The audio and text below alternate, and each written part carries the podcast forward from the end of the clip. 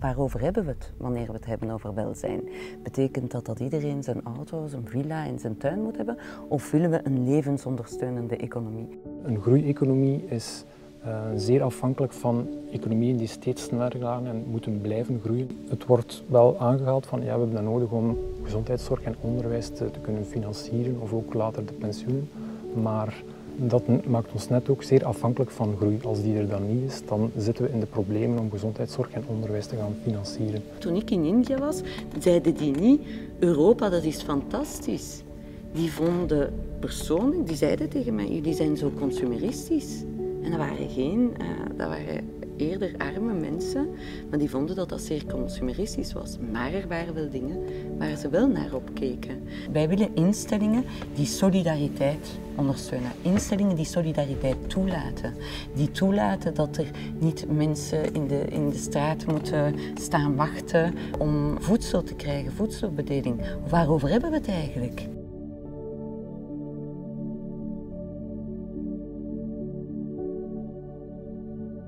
Als we enkel kopen wat we nodig hebben, dan stort de economie in. Dat hebben we gemerkt tijdens de coronacrisis. Het herstel na de pandemie biedt een mogelijkheid om onze economie om te denken. Een economie die kiest voor beter in plaats van voor meer. Ik praat hierover met Jonas van der Slijken, econoom, en hij doet onderzoek naar ontgroeien. En met Benedict Sitouni. Zij is sociologe verbonden aan de Universiteit Saint-Louis in Brussel. Ze is ook gespecialiseerd in ecofeminisme. Benedict, je hebt in de Verenigde Staten gewoond. Mhm. De manifestaties in de Verenigde Staten blijven duren. Hoe kijk je daarnaar? Uh, je, je hebt de indruk dat, uh, dat weer al hè, die, de, de economie, als we het daarover gaan hebben, die gegrond is of gebaseerd is op die exploitatie van zowel natuur als mens, daar ook weer uh, aan de orde van de dag is die, die de Afro-Amerikanen die zijn al even lang geëxploiteerd. En het gaat zover dat zelfs de staatsdiensten niet, niet enkel hen niet beschermen, maar dat hun lichaam ten prooi valt aan die staatsdiensten. Zo ver gaat het in de VS. En ik zou zeggen, het is niet enkel in de VS, maar de VS is echt wel een vergrootglas, onder meer omdat we dan ook nog wel een seksistisch en racistische president hebben zoals uh, Trump. Dus dat is, alles komt daar eigenlijk bijna, ik durf het woord symbolisch niet mm gebruiken, maar het is wel waar dat tien jaar geleden zouden we dit zelfs niet voor mogelijk geacht hebben dat een president zich verschanst en blijft zeggen er is hier geen racisme en ik stuur er een leger op af. Uh, maar het toont wel aan hoe het er structureel aan toe gaat. Ja. Uh, Want wat ook opvallend is, als ik daar even blijf hangen, is dat heel snel um, ook gezegd werd van kijk, de strijd voor klimaatrechtvaardigheid, voor climate justice, mm -hmm. die is onlosmakelijk verbonden met die racial justice. Ja. Um, hoe moet ik dat zien? In welke mate is dat met elkaar verbonden? Wel, ik denk dat het, ik, weet, ik wil hier nu niet te belerend doen, want het is wel belangrijk dat we misschien terugkeren naar de vroeg eh, moderne periode. In het opkomen van uh, die moderne mensheid, of de, de rationele mens, komt er ook die conceptie van het beeld van een natuur die je moet beheren. Een natuur die levensloos is, zielloos, emotieloos. Dat is pure materie die ten dienste staat van de mensheid. Dus dat is het idee, een modern ideaal. De rationele mens die, eh, die, die dus vooruit eh, streeft en vooruit gaat. Zover zou je nog kunnen zeggen, waarom niet? Behalve dat de mensheid die toen geconcipeerd werd, meteen geconcipeerd is met, uh, met een rassenverschil. Dus er werd heel duidelijk gesteld, ten eerste, de vrouwen zijn niet even rationeel. En wat komt er ook nog op? Is de slavenhandel, de transatlantische slavenhandel. En dus de rassentheologie met wie is de echte mens? En daar behoorden de Afro-Amerikanen niet toe. Dat is zoveel is duidelijk. En alle inheemse volkeren hebben daaronder geleden. Is ook in die vroegmoderne periode dat de markteconomie opkomt. Het kapitalisme, trans transatlantische slavenhandel, kan je niet begrijpen zonder die markteconomie die beetje bij beetje opkomt. Dus dan kan je er de klassenstrijd nog aan toevoegen. Dus het is door terug te keren naar die vroegmoderne periode en in te zien wat die moderniteit eigenlijk waarop die gebaseerd is, dat je kan al die uh, strijden heel natuurlijk linken. En dat het ja, evident wordt als je, als je het zo bekijkt. Ja. Ja. Er is al eventjes verwezen hè, naar uh, het kapitalisme, naar ook het idee van vooruitgang, waar ik vermoed dat het idee van groei, hè, een economie die moet groeien en eigenlijk met groei komt ook die vooruitgang. En als we rond ons heen kijken, moeten we natuurlijk toegeven dat dat voor een stuk ook wel klopt. Hè. Ontwikkeling van gezondheidszorg en zo, dat is er toch allemaal. Dat is er allemaal. En toch zeg jij, ehm, Jonas, in het onderzoek dat je doet, van ja, die idee van een, een economie die moet groeien, daar moeten we vanaf. Ja, inderdaad, dat klopt. Ik denk dat we daar inderdaad beter van afstappen, omdat we, net zoals we nu kunnen zien met de coronacrisis, zeg maar, dat wanneer als de economie niet langer blijft groeien, dan komen we in een recessie terecht. En de, een groeieconomie is uh, zeer afhankelijk van economieën die steeds sneller gaan en moeten blijven groeien. Dus vandaar dat het uh, volgens mij belangrijk is om economie te gaan herdenken, om de economie één, robuster te maken tegenover schokken die zich aandienen, zoals nu bijvoorbeeld door een, een pandemie of een mogelijk een volgende financiële crisis. Um, dus het is nodig om die, die groei eigenlijk los te gaan laten en in te zetten op andere economische doelstellingen, zoals het promoten van welzijn, sociale rechtvaardigheid en ecologische duurzaamheid. En met die drie andere doelen um, zou het eigenlijk beter mogelijk zijn om ja, een levensondersteunende economie en een economie waar zorg centraal staat voor, voor mens en voor planeet, zodat dat eigenlijk beter tot uiting kunnen komen. Maar heb je niet net die groei nodig om dat welzijn te creëren? Heb je niet net die groei nodig om die welvaart te creëren? Dat is toch wat ik, wat ik hoor als ik uh, politici hoor praten. Bart Wever zegt letterlijk, kijk, voor een gezondheidszorg, daar heb je economische groei voor nodig. Ja, dat wordt vaak verteld door politici en economen. Um, maar één, ja, zou ik durven stellen dat meer groei en altijd maar meer en meer consumptie niet noodzakelijk beter is. Dus we worden er niet noodzakelijk gelukkiger van. Um, twee, het wordt wel aangehaald van ja, we hebben dat nodig om gezondheidszorg en onderwijs te, kunnen financieren of ook later de pensioenen. Maar Ehm, dat maakt ons net ook zeer afhankelijk van groei. Als die er dan niet is, dan zitten we in de problemen om gezondheidszorg en onderwijs te gaan financieren. Dus daar is het belangrijk om één te gaan kijken van wat zijn nu onze prioriteiten, wat hebben we van middelen en hoe kunnen we dan eigenlijk ervoor gaan zorgen dat we die beter kunnen gaan, kunnen gaan verdelen. En op die manier inzetten op onderwijs en gezondheidszorg.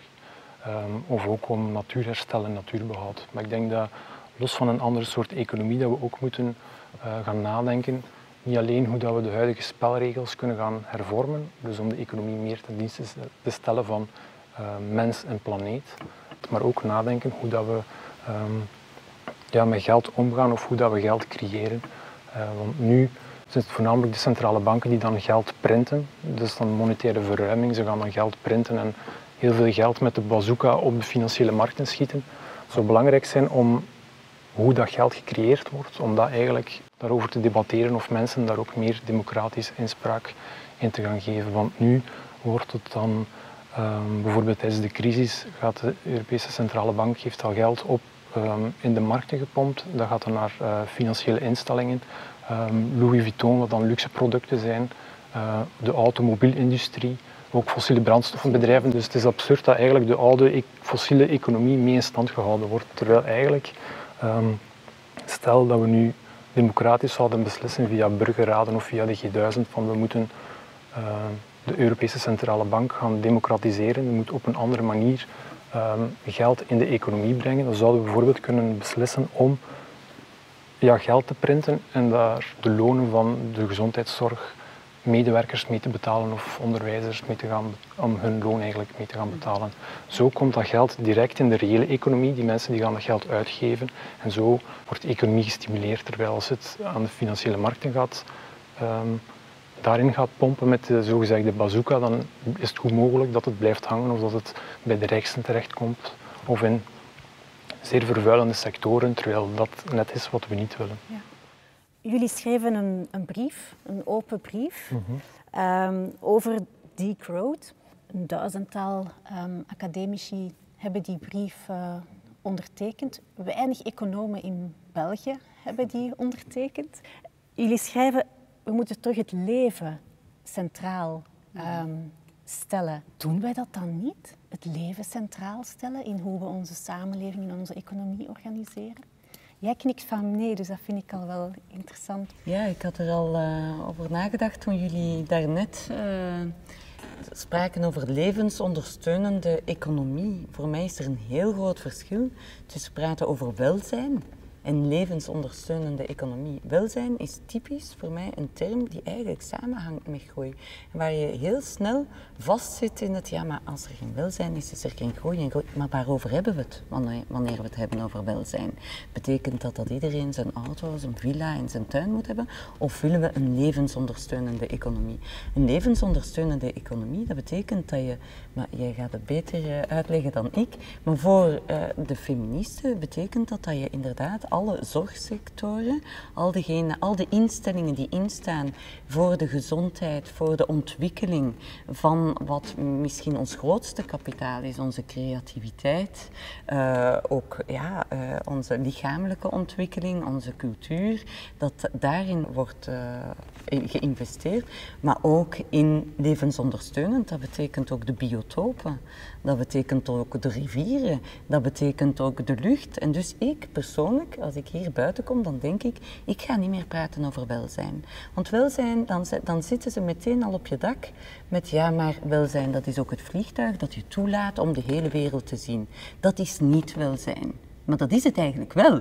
Dat is het jarenlang geweest. Terwijl als je zegt levensondersteunend, dan begin je pas concreet na te denken over is dat wel levensondersteunend? Heb ik dat vliegtuig nodig hè, naar alle kanten van de wereld? Is dat levensondersteunend? Dat is een heel andere vraag dan te zeggen wat is de graad van Dus voor mij is er een, een wereld van verschil en het opent echt deuren van het zelfs te gebruiken als kernprincipe van wat wij eigenlijk willen. Wij willen instellingen die solidariteit ondersteunen. Instellingen die solidariteit toelaten.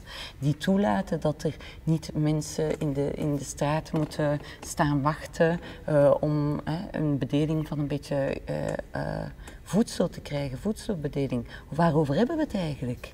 Wat eigenlijk gebeurt is dat op een systematische manier leven op aarde aan het vernietigen zijn. We zitten in een ecologische en klimaatcrisis en ecologisch worden veel biotopen vernietigd. Um, mensen worden um, van hun land verdreven omdat ja, het land nodig is om grondstoffen te gaan ontginnen of om ja, soja te telen. Of, daarnaast is er dan ook de zesde massa-extinctie waarbij er ja, mm -hmm. meer dan 1 miljoen soorten dreigen, dreigen te verdwijnen. Dus het is um, ja, echt wel belangrijk om voldoende rekening te houden ook met het ecosysteem, ecologie als ondersteunende, ondersteunende factor. Terwijl dat in het klassieke economische model is dat net een externe factor. Hè? Het is iets extern, het maakt niet echt deel uit van de analyse, maar de kosten zijn er wel degelijk. En vandaar dat je uh, binnen de, het domein ecologische economie um, gaan ze eigenlijk niet spreken van externe kosten, maar eerder spreken over het doorschuiven van kosten. Ja.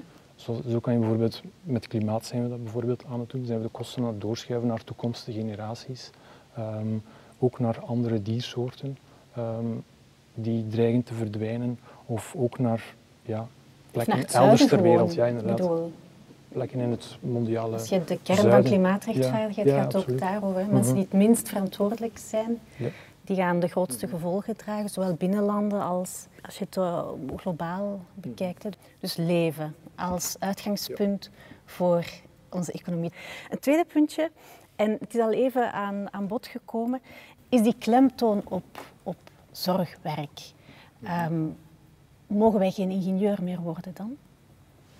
Ja, absoluut wel. Ik denk dat er zeker vele soorten van jobs en beroepen nodig zijn. Maar het is toch belangrijk om, om na te gaan van wat voor werk gaan we doen, wat draagt dat bij tot de samenleving en hoeveel uh, betaald werk hebben we nodig. Um, ik denk dat er veel jobs zijn die um, niet noodzakelijk nodig zijn. Um, maar dat is natuurlijk niet aan mij om dat te, te beoordelen. Het zijn de zogezegde bullshit ja, jobs. de bullshit jobs. Is eh, van een antropoloog die dat, die term bedacht heeft. En dat, zijn, dat is niet een of andere academicus die zegt van ah ja, deze jobs zijn niet goed of daar zijn we niet veel mee. Die jobs wel, het zijn van mensen zelf, die de job zelf uitoefenen, die zeggen van ja, of ik nu zou gaan werken vandaag of niet, maakt eigenlijk niet echt veel uit. Het interesseert mezelf niet echt heel veel wat ik doe en het brengt ook weinig maatschappelijke meerwaarde. Dus vandaar dat het toch belangrijk is van wat voor werk en hoeveel werk. Ja, hoeveel willen we betaald gaan werken, dat we daar ook bij, bij stilstaan. Net omdat dit ook dan ehm, ja, ons in staat stelt om na te gaan van vervuilende jobs, willen we die wel, vervreemdende jobs, is dat ook wel uh, nodig en wenselijk. En um, ja, daarnaast is het ook belangrijk van de jobs die wel nodig zijn of werk dat wel belangrijk is, hoe gaan we het bestaande, de bestaande hoeveelheid werk, hoe gaan we dat rechtvaardig verdelen tussen over alle mensen, zodat je um, ook ja, kan gaan kijken naar een vierdaagse werkweek bijvoorbeeld, om een kortere werkweek ook kan een oplossing kan zijn om ecologischer te leven, um, meer tijd te hebben om aan gezondheid te, te, spenderen of aan sociale contacten of meer vrije tijd te hebben. Ja, te zorgen voor mensen of voor uh, familieleden, kinderen te zien opgroeien of zo bijvoorbeeld. Dus, en dat is ook een van de, allee, dat past, sluit ook wel aan bij een feministische -hmm. invalshoek om ja, onbetaald zorgwerk meer en beter te gaan waarderen. En maar binnen het feminisme is er natuurlijk ook een andere stroming die heel duidelijk zegt van ja nee, we, we moeten, hè, die carrière is, is belangrijk en dat is toch, als je dit gaat uh, opleggen of bepalen, hoe zit het dan met de vrije keuze um, mm -hmm. van de mens en ga je toch niet dan rollenpatronen net bestendigen? Mm -hmm. um, die dat is toch ook een vraag die zich dan uh, aandient. Ja. Ja, en dat, dat was ook heel de, de grote vernieuwing die het ecofeminisme heeft gebracht. Toen feministen zijn beginnen nadenken over die uh, levensvernietigende economie en zeggen maar daar zit iets mis, mis mee, is dat ze een van de slogans toen, ik denk dat het van Inestra King is, dat is een heel belangrijke ecofeministe geweest in, en nog altijd in de VS, en die zei wij willen geen deel zijn van we don't want your uh, kankerverwekkende pie, was het, de carcinogenic pie.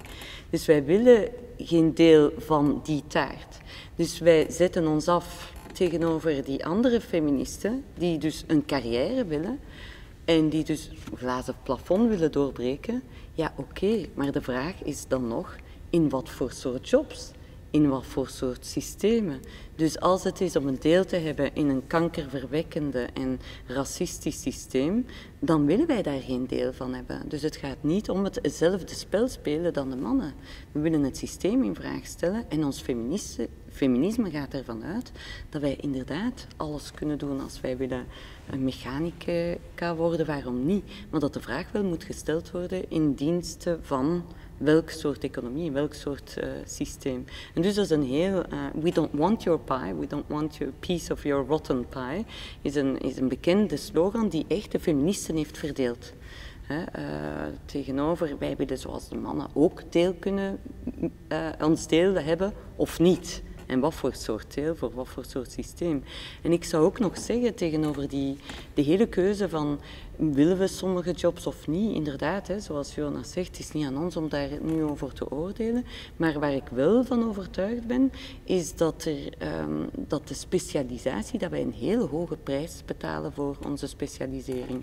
En dat is zowel voor de ingenieurs als voor de sociologen. ik ben zelf sociologe. Dus. Wat bedoel je daar? En de hoge prijs die we betalen, is dat ik als sociologe niets begrijp van de stikstofcyclus. Ik moet dat zelf allemaal gaan nakijken, want dat behoort niet tot wat ik moet kennen aan, aan de universiteit. Dat is niet deel van onze wereld. Wij moeten enkel de relaties tussen mensen kennen en de materie die verdwijnt.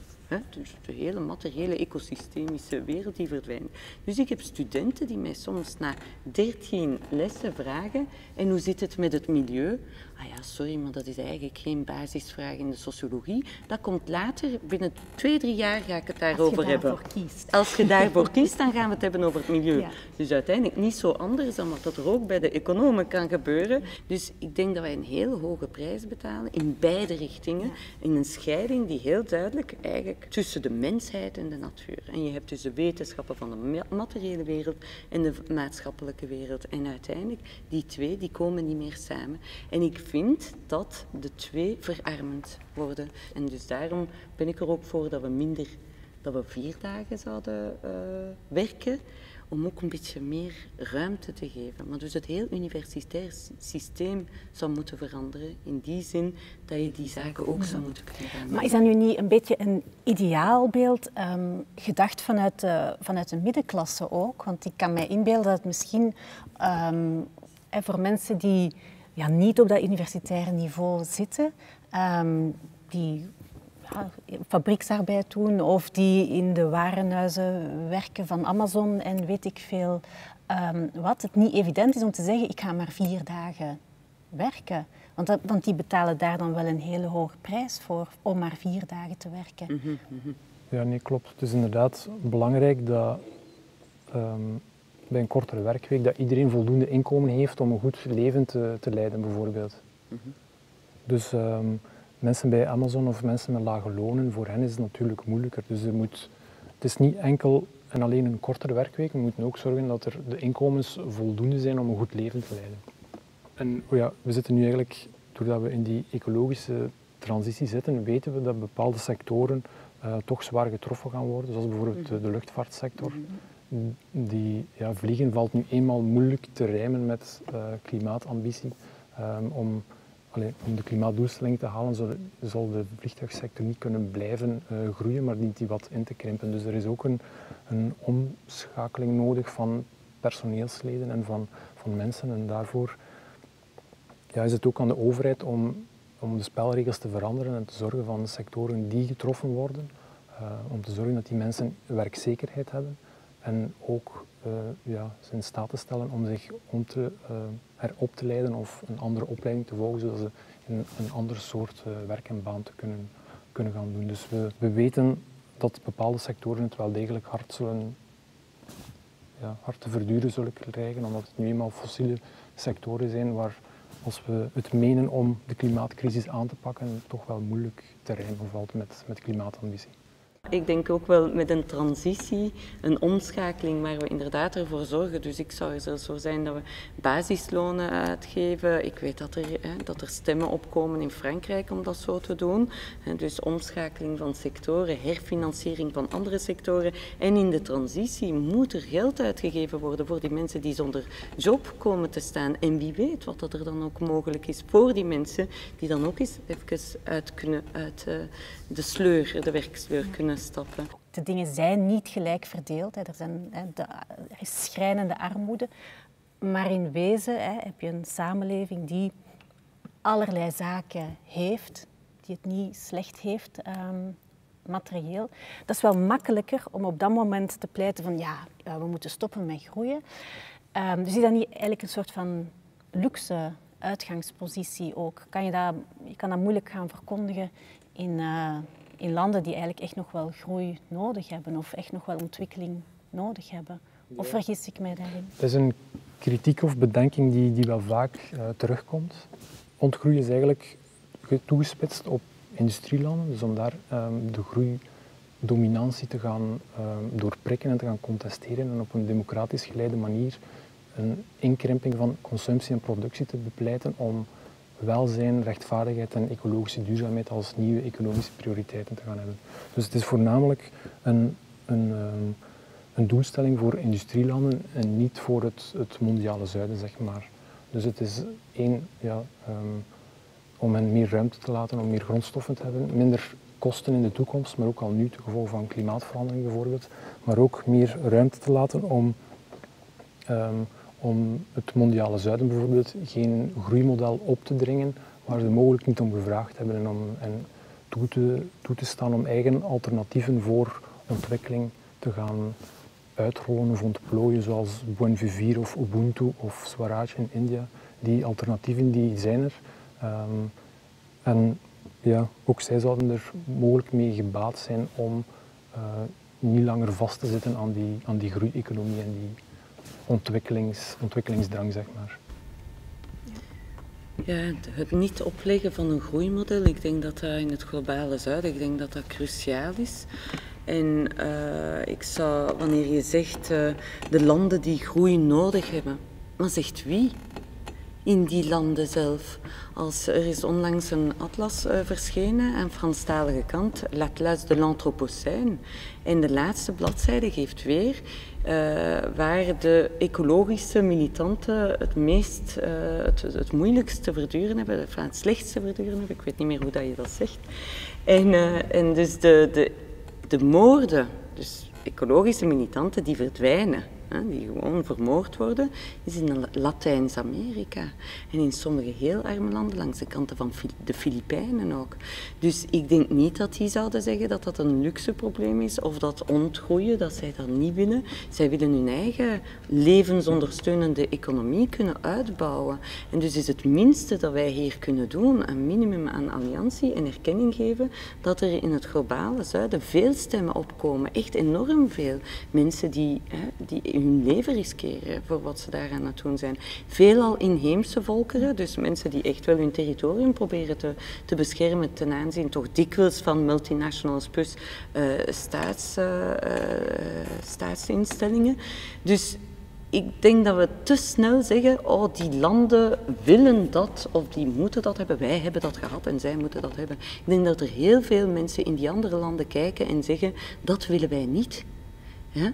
Maar ze willen wel natuurlijk die instellingen zoals gezondheidszorg, uh, ziekenhuizen, scholen, universiteiten. Maar dat is een andere vraag.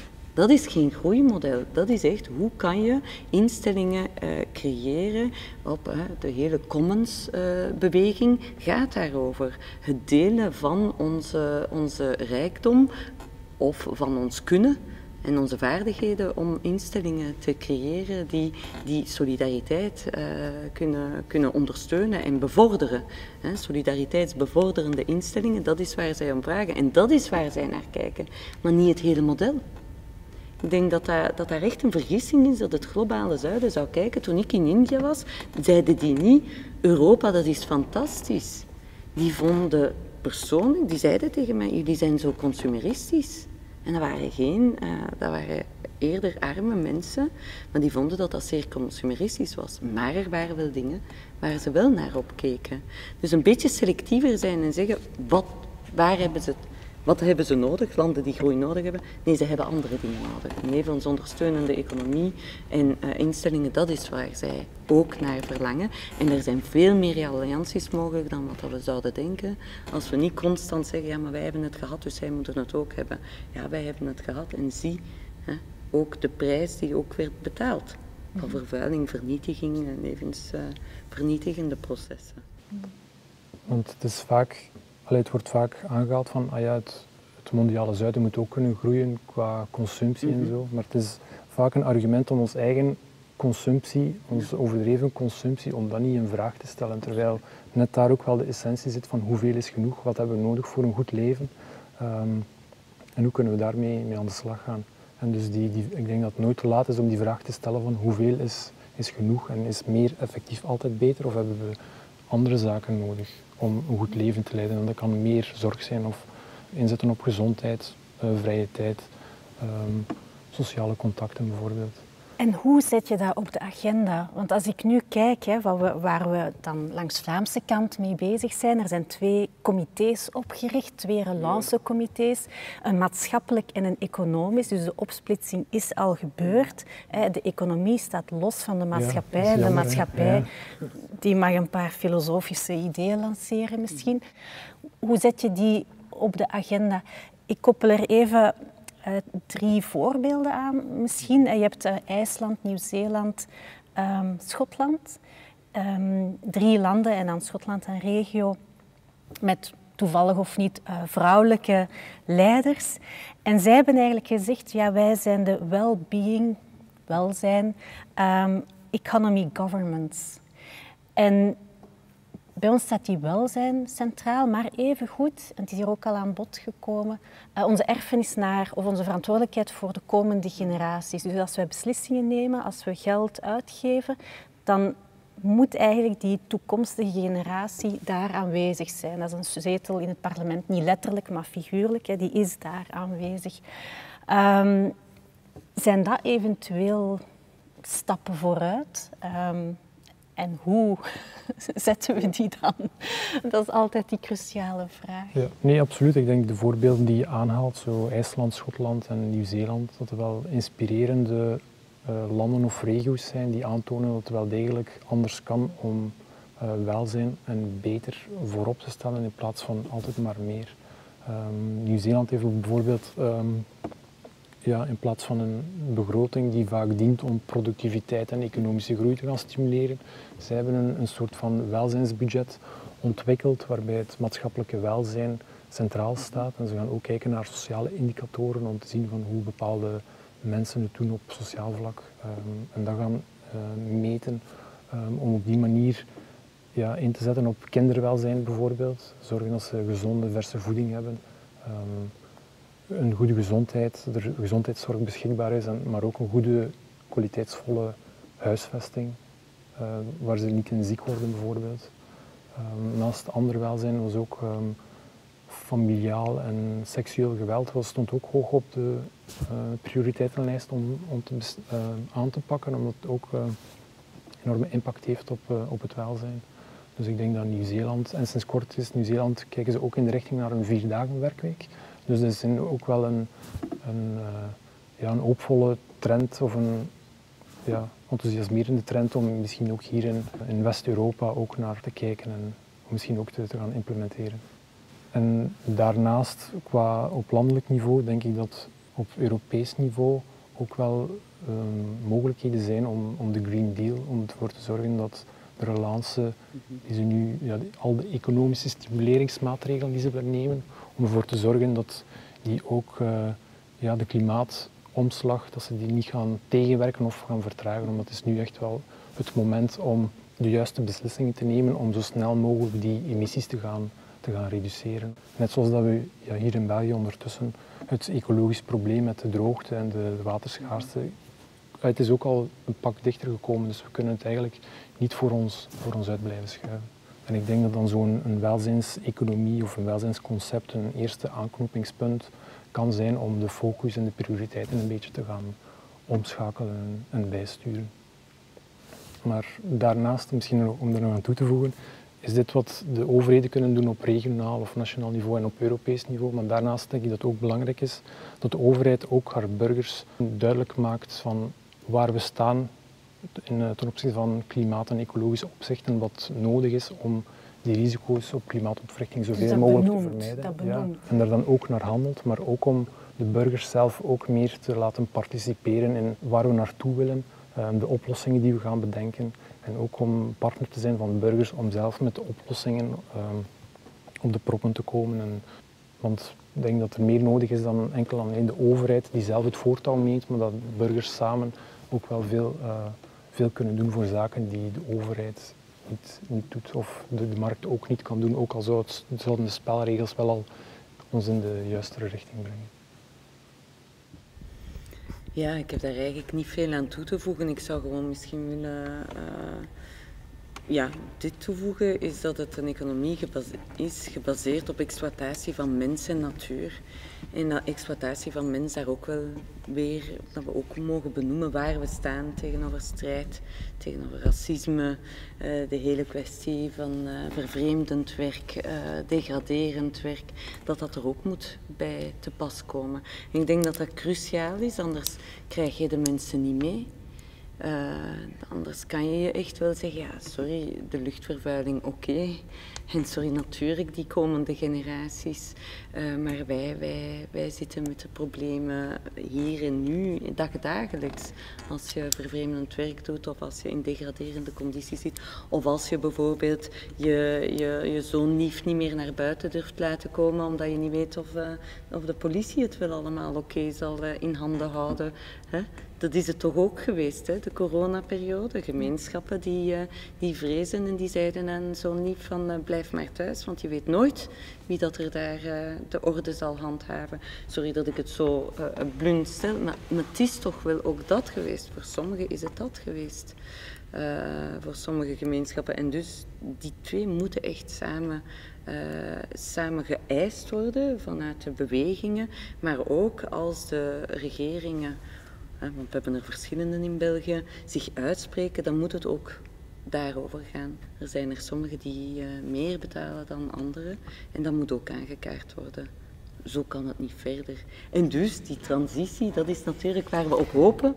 Is dat die omschakeling, dat er zal gefinancierd worden in de juiste richting en dat die omslag de juiste richting uitgaat. Hè? Maar met hoop alleen nee, geraken, we er niet. hè? Ik bedoel, het gaat wel echt van, oké, ja, hoe zorg ervoor dat we daar geraken? Want um, zien jullie signalen van, oké, ja, die omslag is bezig, ja, al dan niet? Ik denk dat er een beetje van afhangt van waar je kijkt en waar je op focust. Ik denk dat inderdaad nu de, de overheden proberen dan de luchtvaartmaatschappijen te redden of ze proberen fossiele brandstoffenbedrijven, ontginning en die banen te redden. Ze gaan daar weer veel, veel geld in, in stoppen. Dus dat is zeker geen, uh, geen goed pad om te bewandelen. Maar langs de andere kant is er wel de, de Europese Commissie die met die Green Deal en probeert toch in een goede klimaatrichting te gaan. Uh, maar ook, en ook probeert om een rechtvaardige invulling te geven. Dus dit is er nu wel degelijk. Het is alleen de vraag, is het voldoende en, zal het, en is het genoeg? Dus ik denk dat daar ook um, voor bewegingen en middenveld belangrijk is om, om ervoor te strijden dat die voldoende ambitieus is, die green en sociaal rechtvaardige deal. En verder ja, is het ook tijdens de coronacrisis ook wel duidelijk gebleken dat heel veel burgers wel tal van sociale en solidaire initiatieven gaan, gaan opzetten. Dus ik denk dat daar wel heel wat, wat leeft en dat daar wel mensen effectief de problemen aanpakken. In, Gent eh, eh, is er onlangs een initiatief geweest waarbij ze um, weergeven op een kaart van waar er water voor, uh, voor gebouwen, voor bouwwerven opgepompt wordt. En daar gaan burgers dan wel aan de slag om dat water toch op een betere manier te gaan verbruiken, zodat het niet zomaar in de, in de riolering, uh, riolering stroomt. Dus er is wel degelijk van alles aan het, uh, aan het bewegen. En ik, ja, er is, ik heb zeker wel geloof in, geloof in dat het wel degelijk anders zou, zou kunnen zijn, maar er is wel nog wat uh, werk aan de winkel om het effectief beter te doen na corona. Ja, ik onthoud wel vast dat er hoopvolle signalen zijn uit Europa. Wat ik zeker wil meenemen is het streefdoel om ja, te gaan naar een levensondersteunende economie, waarbij dat die economie niet losgezongen wordt van alles wat maatschappelijk belangrijk is en daarbij hoort uh, alle leven. En dat die verbindingen maken, dat dat toch wel een mogelijkheid is om het beter te hebben na corona. Jonas, Benedict, uh, ik dank jullie heel erg voor dit gesprek.